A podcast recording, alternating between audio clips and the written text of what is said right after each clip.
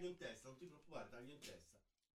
Allora amici, ma che bello rivedervi qua dopo le elezioni americane del millenovecentonovantadue. Noi ringraziamo il nostro amico Bill Clinton per averci dato anche oggi l'opportunità di sperare in un mondo nuovo, più democratico. Danny, Danny, soltanto quella testa te la spacco in due. Benvenuti a una serata di asma versione podcast. Ma come state? Che vi vedo veramente belli gonfi, gonfi. Si vede che state godendo per il giorno dell'inaugurazione dove Trump lascerà, eh? Voi che siete per Biden siete un branco di pedofili di merda, pedosatanisti del cazzo. Allora noi presentiamo subito questa serata asma di poesia versione podcast, dove tutti e sette gli elementi di asma di poesia leggeranno le loro poesie con degli andamenti tonali alla Yogi e Bubu. Alla Yogi e Bubu sembrerà di sentir leggere non sette poeti, che poi voglio dire asma è il postribolo della poesia, il Vespasiano della poesia, ma sembrerà di sentire Forrest Gump che lega Forrest Gump che declama delle poesie.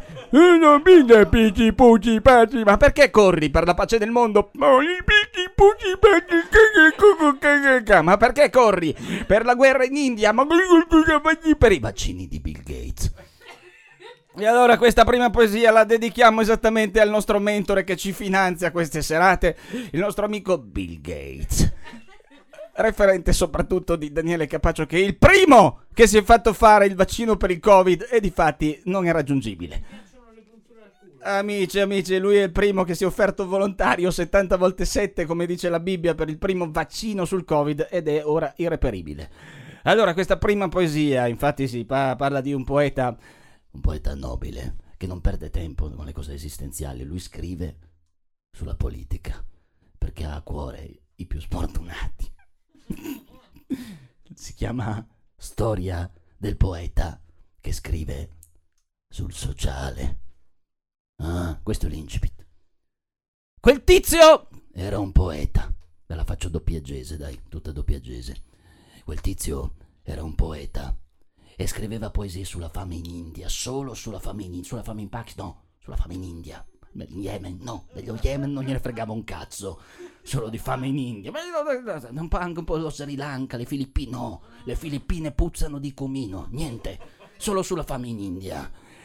Scriveva poesie sulla fame in India, ma quando l'India aveva risolto i suoi problemi di carestia, perché l'India mangia molto riso, riso, stecca, l'India sono proprio degli amminoacidi di merda, non sapeva più cosa cazzo scrivere, allora si era buttato a gitto fordista sulla fame in Africa, i bambini africani figati tipo U E A della Liberia, no? Che hanno la pancia gonfia e le mosche sulle croste, che perdono sangue dalle feci, feci dalle sangue.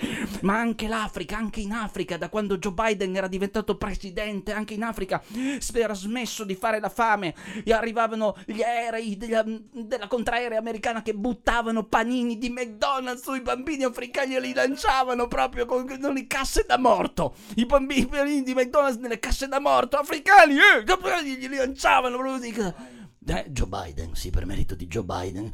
Stavo, che cazzo fate? Misurate con le mani? Io c'ho un pene così, allora vedi Casolino, io ce l'ho lungo così, Mingoli, io ce l'ho lungo così.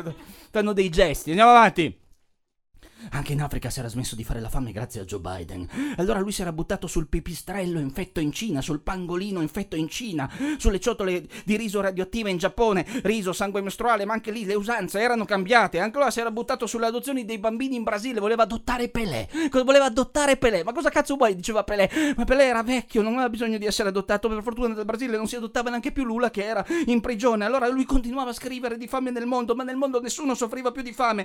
Però quello era il suo repertorio. Politica, problemi sociali, sindacato e lavoro. Lui scriveva per il lavoro, anche sullo sfruttamento sessuale, pedofilia, rivoluzione, fame nel mondo, soprattutto fame nel mondo. Era visto come il poeta giusto, il Che Guevara delle poesie, che rida presenza, come vaffanculo, il poeta garibaldino, il poeta del cambiamento. Ma passata la carestia planetaria, il tizio non sapeva più cosa cazzo scrivere, era rimasto senza materiale. Basta, basta materiale, basta stupri, eh, basta stupri. Basta stupri, basta stupri, stupri, basta riti pedopornografici, basta, stavano tutti bene in Africa, tutti grassi, tutti mostruosamente in forma, tutti mostruosamente muscolosi, tutti mostruosamente paciuti, paciugati, tutti mostruosamente anti-africani, in Africa non erano neanche più negri! d'accordo? Stavano talmente bene che non erano neanche più negri. Basta, la bocca aperta col cerino in mano, il foglio bianco, non sapeva più cosa cazzo scrivere, era pronto a mettersi la penna a bica, infigularsi su per il culo, su nello splenoide. Ma era cambiato, cambiato di carattere, si era visto il mondo cambiare, migliorare, e questo aveva sottratto linfa vitale alla sua creatività, alla sua urgenza, alle sue poesie.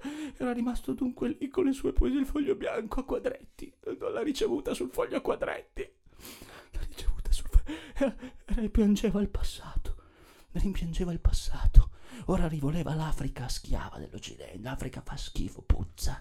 L'Africa puzzi, gli africani non hanno il culto del lavoro, l'Africa deve tornare schiava, noi non so cosa cazzo scrivere, d'accordo? L'Africa la rivoleva schiava, rivoleva il muro di Berlino, si era messo lì, ha detto Berlino, ha detto Casolino, tanto mi ospita in una delle sue cinquemila case, ne più di di pietra, si era messo lì a ricostruire il muro da solo, col calcestruzzo, è arrivata la merca, che cazzo fai? Ricostruisco il muro! No, no, no, ricostruisco il muro di Berlino, le torri gemelle, le torri gemelle, è andato, da, è andato dei terroristi arabi, gli ha detto arabi! Arabi, eh, cazzo vuoi? Arabi! Arabi stavano girando attorno alla calamecca, sette volte quanto girano. Arabi! Avete fatto male a tirare giù le torri gemelle! No, cosa? Che male! Avete fatto male! Arabi! No. E allora si era messo a tirarle su da solo, di non si era messo a dire qualcosa, World Trade Center, che cazzo fa? Gli ha detto il sindaco Bloomberg di New York, tiro su le torri gemelle, so, ma che cazzo, tiro su le torri gemelle, tira su le torri gemelle, un piano, è arrivato a tre piani, cinque piani, poi ha iniziato a soffrire di vertigine, ha detto lascia perdere. Ah, il terrorismo a Muzzo lo rivoleva, rivoleva il terrorismo, la bomba. È andato alla redazione di Charlie Hebdo, ha detto francesi, ricchioni, cosa così, e si sono spaventati, rivoleva tutto quanto, rivoleva la, la barriera corallina, la rivoleva morta, sta barriera di corallina di Mary, pesci della barriera corallina, non servono manco per fare il sushi, porco due, ripiangeva lo sfruttamento dell'uomo sull'uomo, perché su quello si reggeva la poesia. Sua poesia si reggeva sullo sfruttamento dell'uomo sull'uomo, ma quando l'uomo smette di sfruttare l'uomo, non sai più cosa cazzo scrivere. Ah, aveva perso il suo ossigeno, il nulla. E allora, amico mio, è meglio scrivere sulla tua merda, anziché fingere di occuparsi della merda altrui. Ma sono più sfortunati gli operai, lo tipo... No. Il lavoro... No. È meglio che tu scrivi sulla tua merda. Scrivi d'amore, per esempio. Scrivi di ciò che provi. Scrivi, Ravana, tira fuori tutto, tutte le vagonate di merda che ti covano dentro. Lascia perdere l'India, Puerto Rico, Accanna, Messico e nuvole, Cuneo, Bell'Orizzonte. Scrivi di te, dello schifo che fai, dello schifo che sei, magari perderai degli amici, magari smarirai per strada tutti quanti, anche chi hai voluto bene, anche chi ti ha voluto bene, ma pure sti cazzi, scrivi la tua merda, lì dove lo stupro sfiora l'anima, sbattete nei coglioni e vedrai che il lavoro non manca, anzi, siamo solo all'inizio, vaffanculo amici miei, e questo è solamente l'incipit. Oh, my friends, andiamo avanti, benvenuti alla Zanzara, e con noi dagli studi di Roma David Parenzo, mentre invece è con noi dagli studi di Milano Giuseppe Cruciani. Allora amici, andiamo avanti, tocca a un poeta che nel corso di questi quaranta anni di asma avete imparato a conoscere a menadito, e lui è il nostro poeta grillino, era già grillino prima che Di Battista piacesse la fica. Signori, un grande applauso a Alfonso J F K Canale.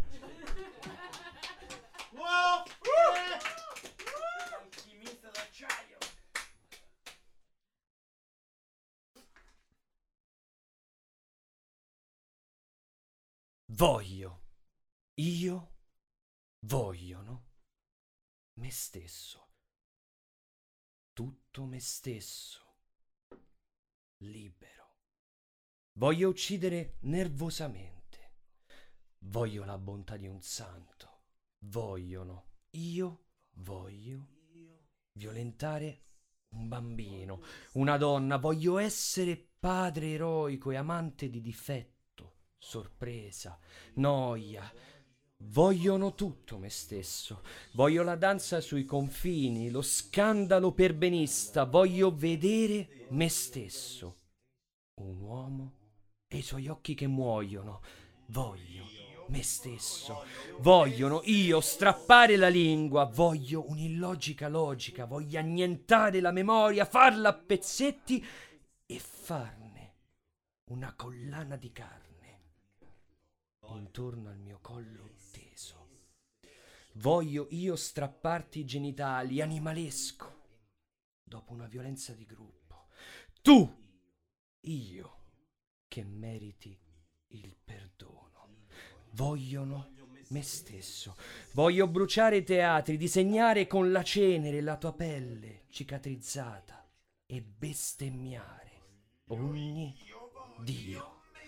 Voglio la credulità del divino in ogni cazzo di tempio. Voglio, voglio, io, vogliono me stesso. L'anarchia, uomo di tutti gli uomini. Voglio l'adorazione, voglio l'infamia. Voglio sputare sulla vostra benamata etica. Vogliono me stesso. Voglio io il mio genocidio. Voglio io me stesso il sangue bollente, le mani che pizzicano, il tuo viso grumo di sangue. Vogliono io me stesso il caduto. Voglio non so cosa. Non questo, non il mezzo. Vogliono tutto, tutto me stesso. Buco di culo dell'universo. Voglio il sale bagnato di una foto.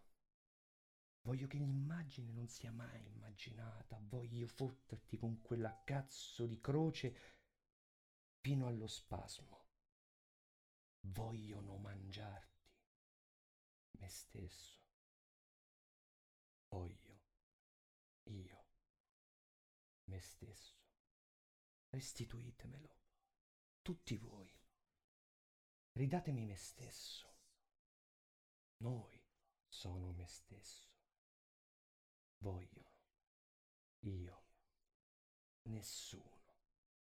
Un corpo. Quel che mi è rimasto. Me stesso. Tutti noi. Ridatemi. Io voglio me stesso.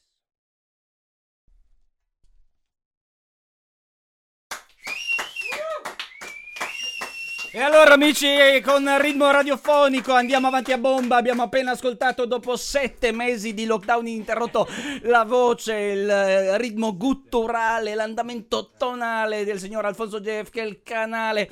Alfonso, che è stato anche uno dei primi fautori per continuare a vivere una vita normale. Lui che ha detto eticamente: vi dovete vaccinare, è molto importante che voi vi vacciniate per poter tornare a fare i reading di poesia. L'ha detto agli altri, ma lui sicuramente non ha ancora fatto il grande passo, ha continuato a rimanere tranquillo tranquillo sulla rosa canina, su qualcosa di molto più lontano dall'allopatia. Ma signori, a questo punto della scaletta, voi che ci seguite dal millenovecentottantotto, che giocava ancora a Van Basten, sapete che dopo Alfonso Canale c'è stata quasi sempre, quasi sempre, salvo poche eccezioni, c'è stata in scaletta la signora Lucrezia Lattanzio, detta anche la zarina, la signorina del quindici diciotto. Lucrezia Lattanzio non è qui con noi perché Lucrezia Lattanzio è in missione nel nome di Putin, come i Blue Blooders erano in missione nel nome di Dio. Allora andiamo avanti amici, signori, quando si parla di vaccino state pronti, perché noi abbiamo il poeta che quando la fondazione Bill e Melinda Gates lo guardano si inchinano per la paura.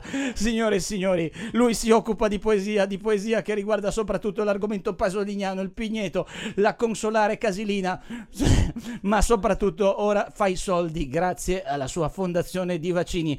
Lo chiamano in arte Lord Vax. Signore e signori, sta arrivando qui al nostro microfono il signor Enzo Tatti.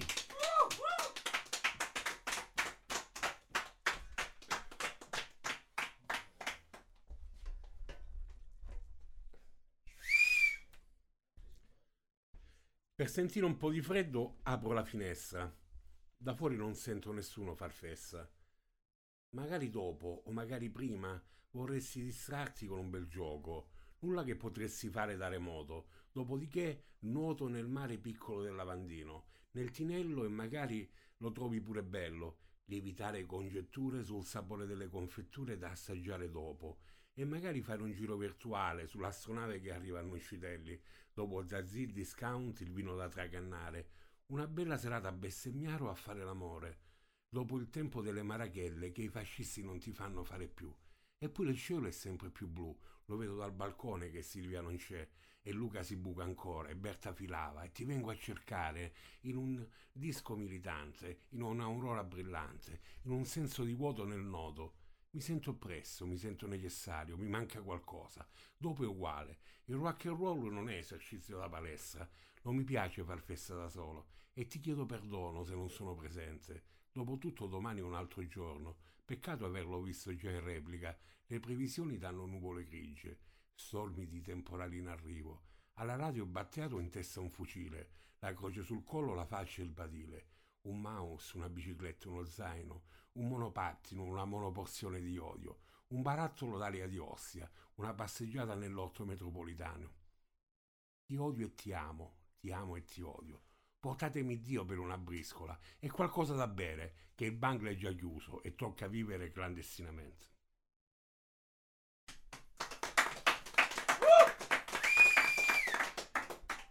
Inevitabili condizioni comuni senza comunanza. La mattanza del potere del sovrano contro chi ha sete rendono l'acqua necessaria come un'ora d'aria, senza sbarrare la finestra e la, sed- la sedentarietà del bisogno di non essere completi a se stessi, onesti nella debolezza, legati da corde e picozze, gli alpini sopra la montagna e gli orsi di peluche che vanno in letargo, e Moby Dick che va via a largo, la tempesta di diamanti ocra, sopra la testa di un sabato sera immaginario, guidando un monopattino contromano, la tua felicità senza termometro, l'abbonamento alle cazzate scadute e nessuna voglia di chiedere aiuto per cambiare la ruota del carro, si vede bene. La luna stanotte, domani è Natale, Natale è già oggi.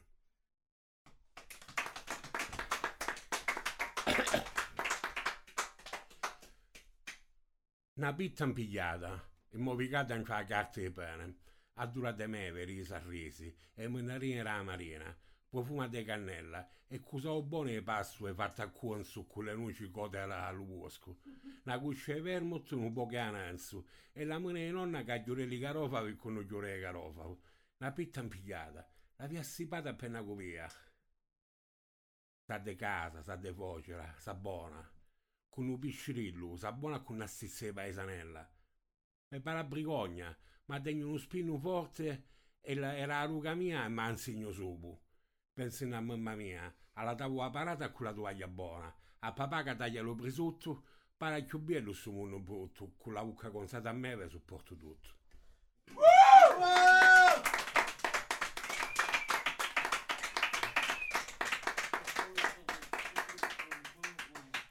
Parlare costa fatica, perché la somma di piccoli gesti, per nulla scontati, e credimi, ci sono delle cose così sottili e impercettibili che talvolta sfuggono e non si annusano, né si palpano, non illuminano, non fanno rumore e hanno bisogno di tanti aggettivi, di tanta dolcezza, di tanta bellezza, di tanti mattoni, di tanta pazzia, di tanta fatica costa parlare.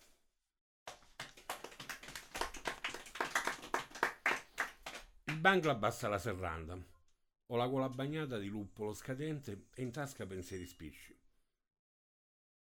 Alla fermata del tram i pusher spacciano scie chimiche alle coppie che poi si appartano dopo il ponticello, sotto casa tua, amore mio.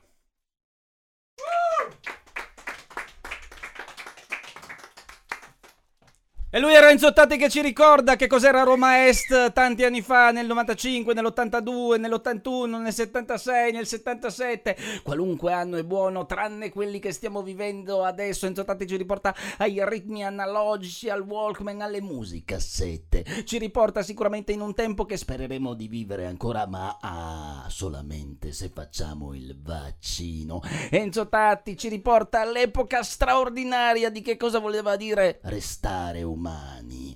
Però amici non è più così. Ringraziamo Enzo Tatti per queste poesie, anche per la terza poesia che era un evidente omaggio al governatore della Campania Vincenzo De Luca. Ringrazio Enzo Tatti per avermi fatto il suo omaggio, bella. E andiamo avanti amici, dopo questo tocco analogico noi andiamo avanti invece in colui che è invece il poeta nostro, del nostro gruppo, che più gingilla con le tecnologie, che gli piace gingillare con il del tubo catodico, stiamo parlando di lui. Amici, accoglietelo con un grande applauso. Oggi è lui che ci dà una mano nella regia. Sto parlando del nostro poeta che rubò la tastiera al bassista dei Japan.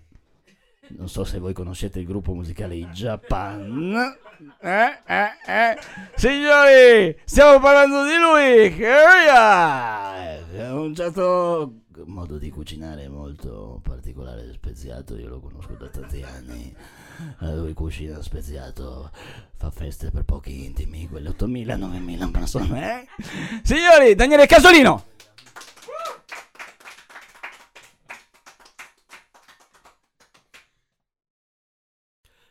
La merda. La merda è merda, la merda. Merda se è merda, la merda. La merda merda, la merda di merda, la merda merda. Merda se è merda, la merda. La merda è merda, la merda. Merda.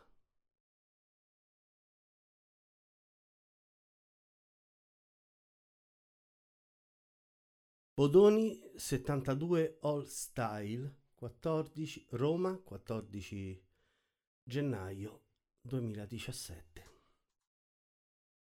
Cara, certo che ricordo il sapore della terra, lo scricchiolio delle labbra tra i denti, il profumo del fango, e ricordo e riconosco ogni suono da te descritto. Ricordo, ricordo troppo forse. Una volta, quando il mio lavoro era videobuco, uno mi chiese che film avessi con uh, immagini di Citroën Pallas, la vecchia ammiraglia francese. Risposi subito: allora, la terra del sessantasette, il castello di Cagliostro di Lupin Terzo. Quando il cliente se ne andò, rimasi spaventato. Che cacchio ci doveva fare il mio cervello con una Citroën Pallas? Con tutti quei dati inutili. Ricordo tutte le melodie, ma non i titoli. Ricordo i quadri, ma non gli autori. I paragrafi racchiusi nella copertina, senza sapere che libro sto leggendo. Ricorderò ogni suono da te cantato. Mi sono lasciato cullare dalla tua metrica. Settenario, dodecasillabi, ho pensato. Mi somiglia, ho pensato. Ho ricordato che mi somiglia. Io credo di averlo dimenticato, però so che rumore fanno due mani quando si stringono. So anche che tonalità ha il bacio che arriva dopo che ce ne sono stati tanti, tanti, tanti altri prima, e quale ritmica hanno quelli che ancora racchiudono il fervore del nuovo. Ho sentito lo strepito dell'impazienza, dell'attesa. Come cambia il timbro in un addio e come è afasico il discreto di un depresso. Certo che so far di conto. Conosco il numero dei tuoi minuti e il peso dell'amore, so quanto costa una vita e la tara del corpo, il moltiplicarsi delle ragioni, la somma dei motivi e quanto dolore si sottragga al dolore.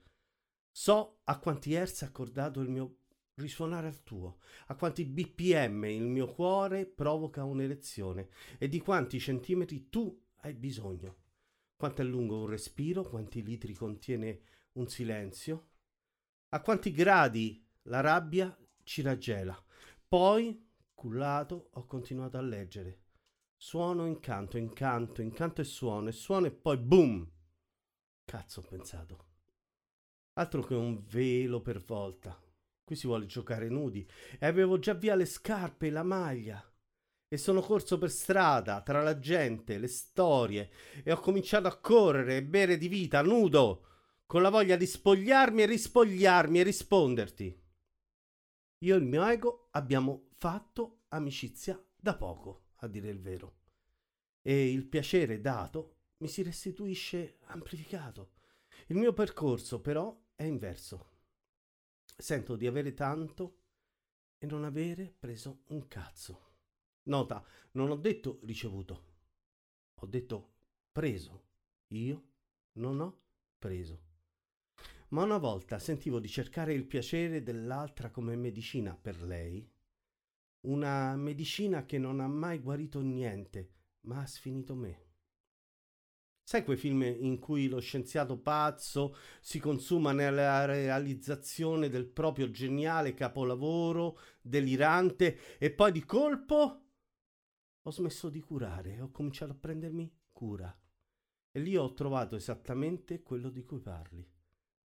L'ho trovato e cercato più volte, a dire il vero, come se essermi sottratto al dono per troppo tempo mi avesse disimparato a ricevere. Imparavo a ricevere e a donarmi a un tempo, senza sacrificio, senza premio. Certo, nella pratica non succede quasi mai, ma a quel quasi io mi ci attacco, avido, come a una mammella di vita. E mi è capitato, sì. Ma certe cose sembrano improgrammabili e regolabili. È un fatto di ascolto, è un fatto solo di ascolto per me. A volte mi viene chiesto, ma come lo sai? E io stupito rispondo, ma come me l'hai detto tu? Ho delle amiche con cui ce ne scambiamo il ricordo come un segreto, altri ricordi di cui il volto si è sbiadito, confuso come i titoli delle canzoni di cui riconoscerei tra mille però la melodia. E pensa che non lo sapevo di sapere ascoltare. Sono un ascoltatore novello. Prima solo cuffie antirumore, e con le cuffie antirumore puoi sentire solo i tuoi pensieri urlare. Cazzo, ho pensato, clic clic clic, trrr, trrr, trrr, la corsa inizia e non si ferma fino alla fine. Inutile provarci. Ci ha messo due ore per comporre il fiume di tessere e adesso si formasse si fermasse mentre, decomponendosi, prende forma. No, il domino. Ti sentiresti sconfitto, no? Prrr, se una tessera si fermasse. Fa il rumore della bicicletta in discesa, no? Su una strada malmessa, di quelle che promettono laghi solitamente, dove nel silenzio, finita la corsa, hai tutto il tempo di ascoltare il tuo respiro, vivere e ridere. Lei. Lei è qualsiasi lei, non una lei qualsiasi, eh? È qualsiasi lei, ma è lei. Lei è vera. Ma ha smesso da un po' di avere un unico volto. Non posso smettere di scrivere di lei, perché intanto c'è sempre lei nella mia scrittura e quando non c'è, c'è lei nel mio desiderio. Non posso smettere di scrivere di lei perché è l'unico linguaggio che conosca, perché è l'unica musica che voglia ascoltare, lei. Da qualche parte questa cosa qui l'avevo già scritta, forse, qualche anno fa, ma n- non mi ero mai accorto che era una risposta. Nudo. Bordo, lago del silenzio, della musica, e ti scrivo. Cazzo, ho pensato, vaffanculo le chat, le persone hanno bisogno di respiri lunghi e ampi, non di amplessi frugali, rubati o masturbati. C'è bisogno del suono della pelle. E come suonano le tue parole e le vibrazioni dell'aria, del fiato, lo sfregare del crine sulle corde giuste, del tocco sui tasti e l'incresparsi dell'onda. C'è bisogno di ascoltare. Solo così certe volte capita, credimi, alla fine ci si capisce. Ci si capisce perché ci siamo ascoltati. Mi piacerebbe ascoltare che colore hanno i tuoi pensieri o il profumo delle tue melodie. Sei sinestetica o sincretica?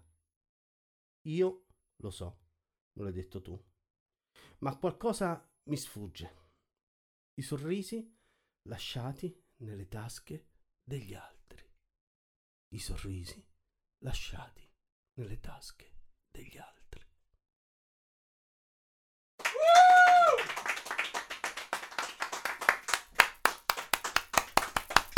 E avanti tutta! Roma, sette gennaio duemilaventuno, clandestina, via Filarete, area bunker, tranquilli, sicuro, al sicuro da questa presunta pandemia fatta in laboratorio dai Rothschild, da Bezos, da Rockefeller ed altre famiglie di stampo sionista per ridurci alla schiavitù. Lui era Daniele Casolino, che anche cita l'epoca in cui era titolare di un negozio a San Lorenzo storico che vendeva vu acca Eh, videobook ai tempi dell'Istituto Luce. Stiamo parlando degli anni venti trenta del Novecento, quando Sua Eccellenza dall'alto di Piazza Venezia dichiarava di spezzare le reni alla Grecia, e Casolino a fianco a Sua Eccellenza col vu acca esse e il quadrumvirato, Dino Grandi eccetera eccetera. Noi ricordiamo che Casolino, che cita nella sua poesia un noto capodanno che i suoi amici conoscono benissimo, se può partire la testimonianza del telefono, la testimonianza regista. Sì, guarda,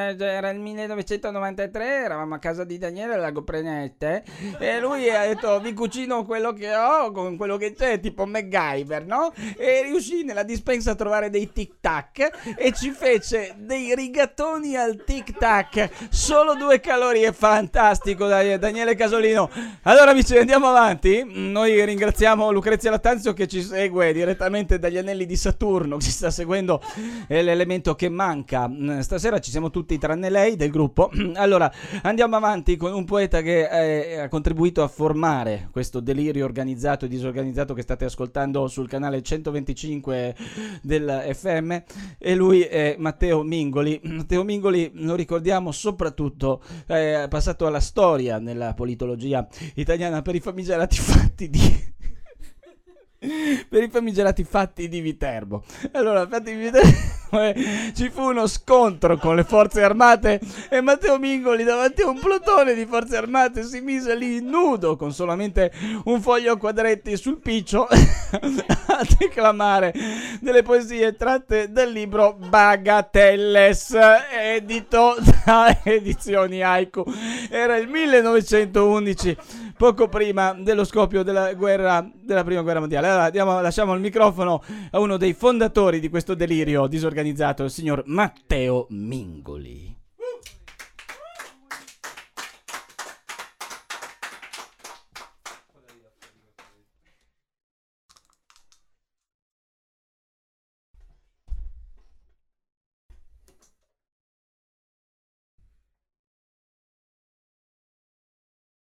Accendiamo la pira, accendiamola ora. Ricordo e sepoltura sia di tutti i nostri morti lasciati soli. Bruci con loro la sospensione d'ogni gesto, salgano fino al cielo in scintille i nostri labirinti, costrizioni in fiamme, la rabbia sedata in gola, la rassegnazione, groviglio di spine in fuoco, s'accompagni il canto. Si spanda odor d'incenso, fumi di fiori, fogliame d'assenzio, di limone, rosmarino, alloro e il resinoso abete del coraggio, unga, il secco, legno e duro, lutto di nere maschere portate spesso fin troppo a lungo. L'aria s'adombri d'un umore nuovo. La terra tremi dei nostri salti, le ceneri di questo nostro tempo purifichino il suolo.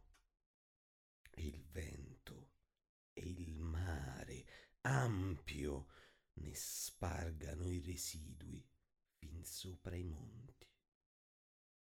Non si perda più avviso di vita nel mondo intero.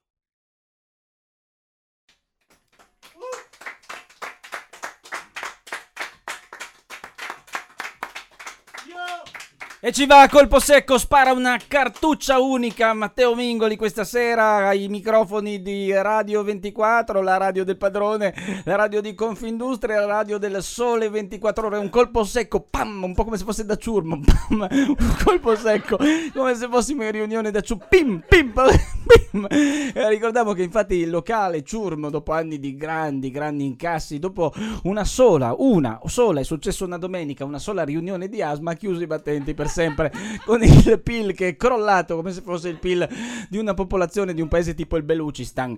E lui era Matteo Mingoli, che ce lo ricordiamo, passato alla storia millenovecentoundici per i famosi fatti di Viterbo, fatti non foste a vivere come bruti, ma per seguire virtù e conoscenza. Questa era Carmelo Bene, che è un po' l'ottavo membro di ASMA. Mi dà indizio mio adesso presentare Capaccio, presentare Daniele Capaccio, e infatti tocca proprio lui, Daniele Capaccio, che in qualche modo, lo presento un attimo, giusto pochi secondi. Daniele Capaccio ha una particolarità, proviene dal quinto, dalla quinta bolgia, dalla quinta bolgia. A lui il microfono.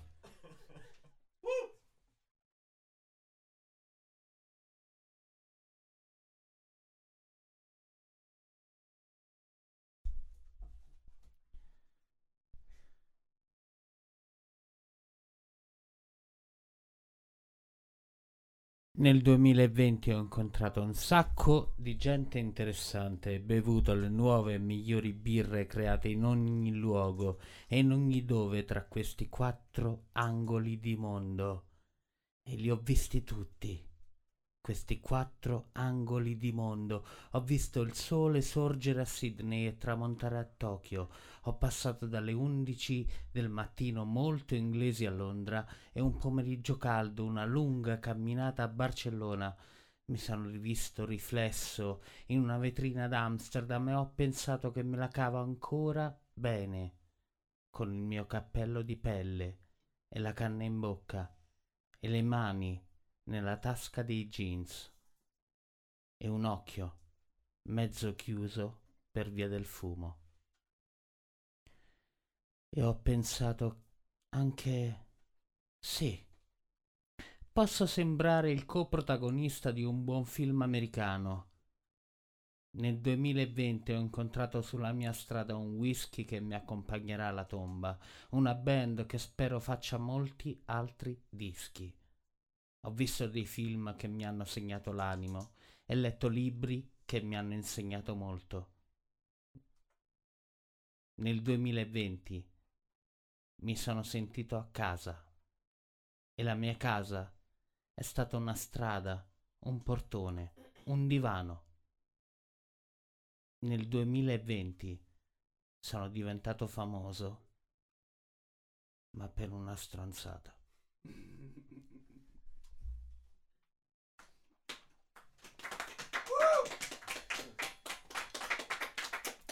E una strana versione di Daniele Capaccio questa sera, anche che lui spara solamente una miccia, ma anche in una versione, in una, come dire, modalità interpretativa strana per lui, più alla Tom Waits, devo dire. Aveva più degli afflati alla Tom Waits. Di solito lui lavora di aggressione sul palco, brucia anche dei bambini, gli morde il cranio.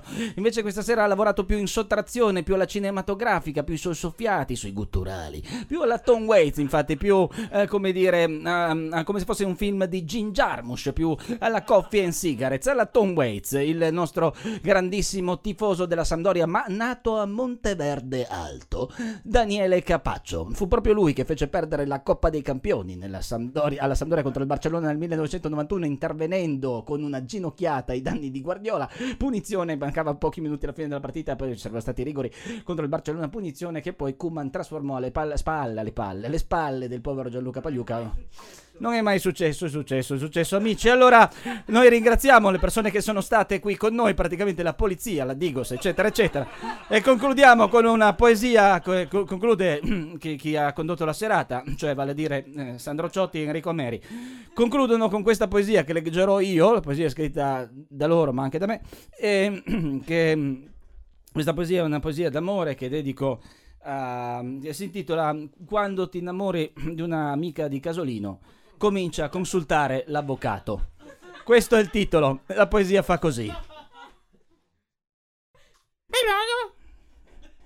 Ciao, sono un'amica di Casolino.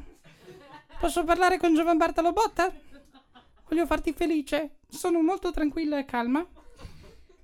Ti voglio bene, ma non me ne interessa a me che mi vuoi bene. Io sono un soggetto di desiderio, non sono tuo fratello, non sono un tuo amico.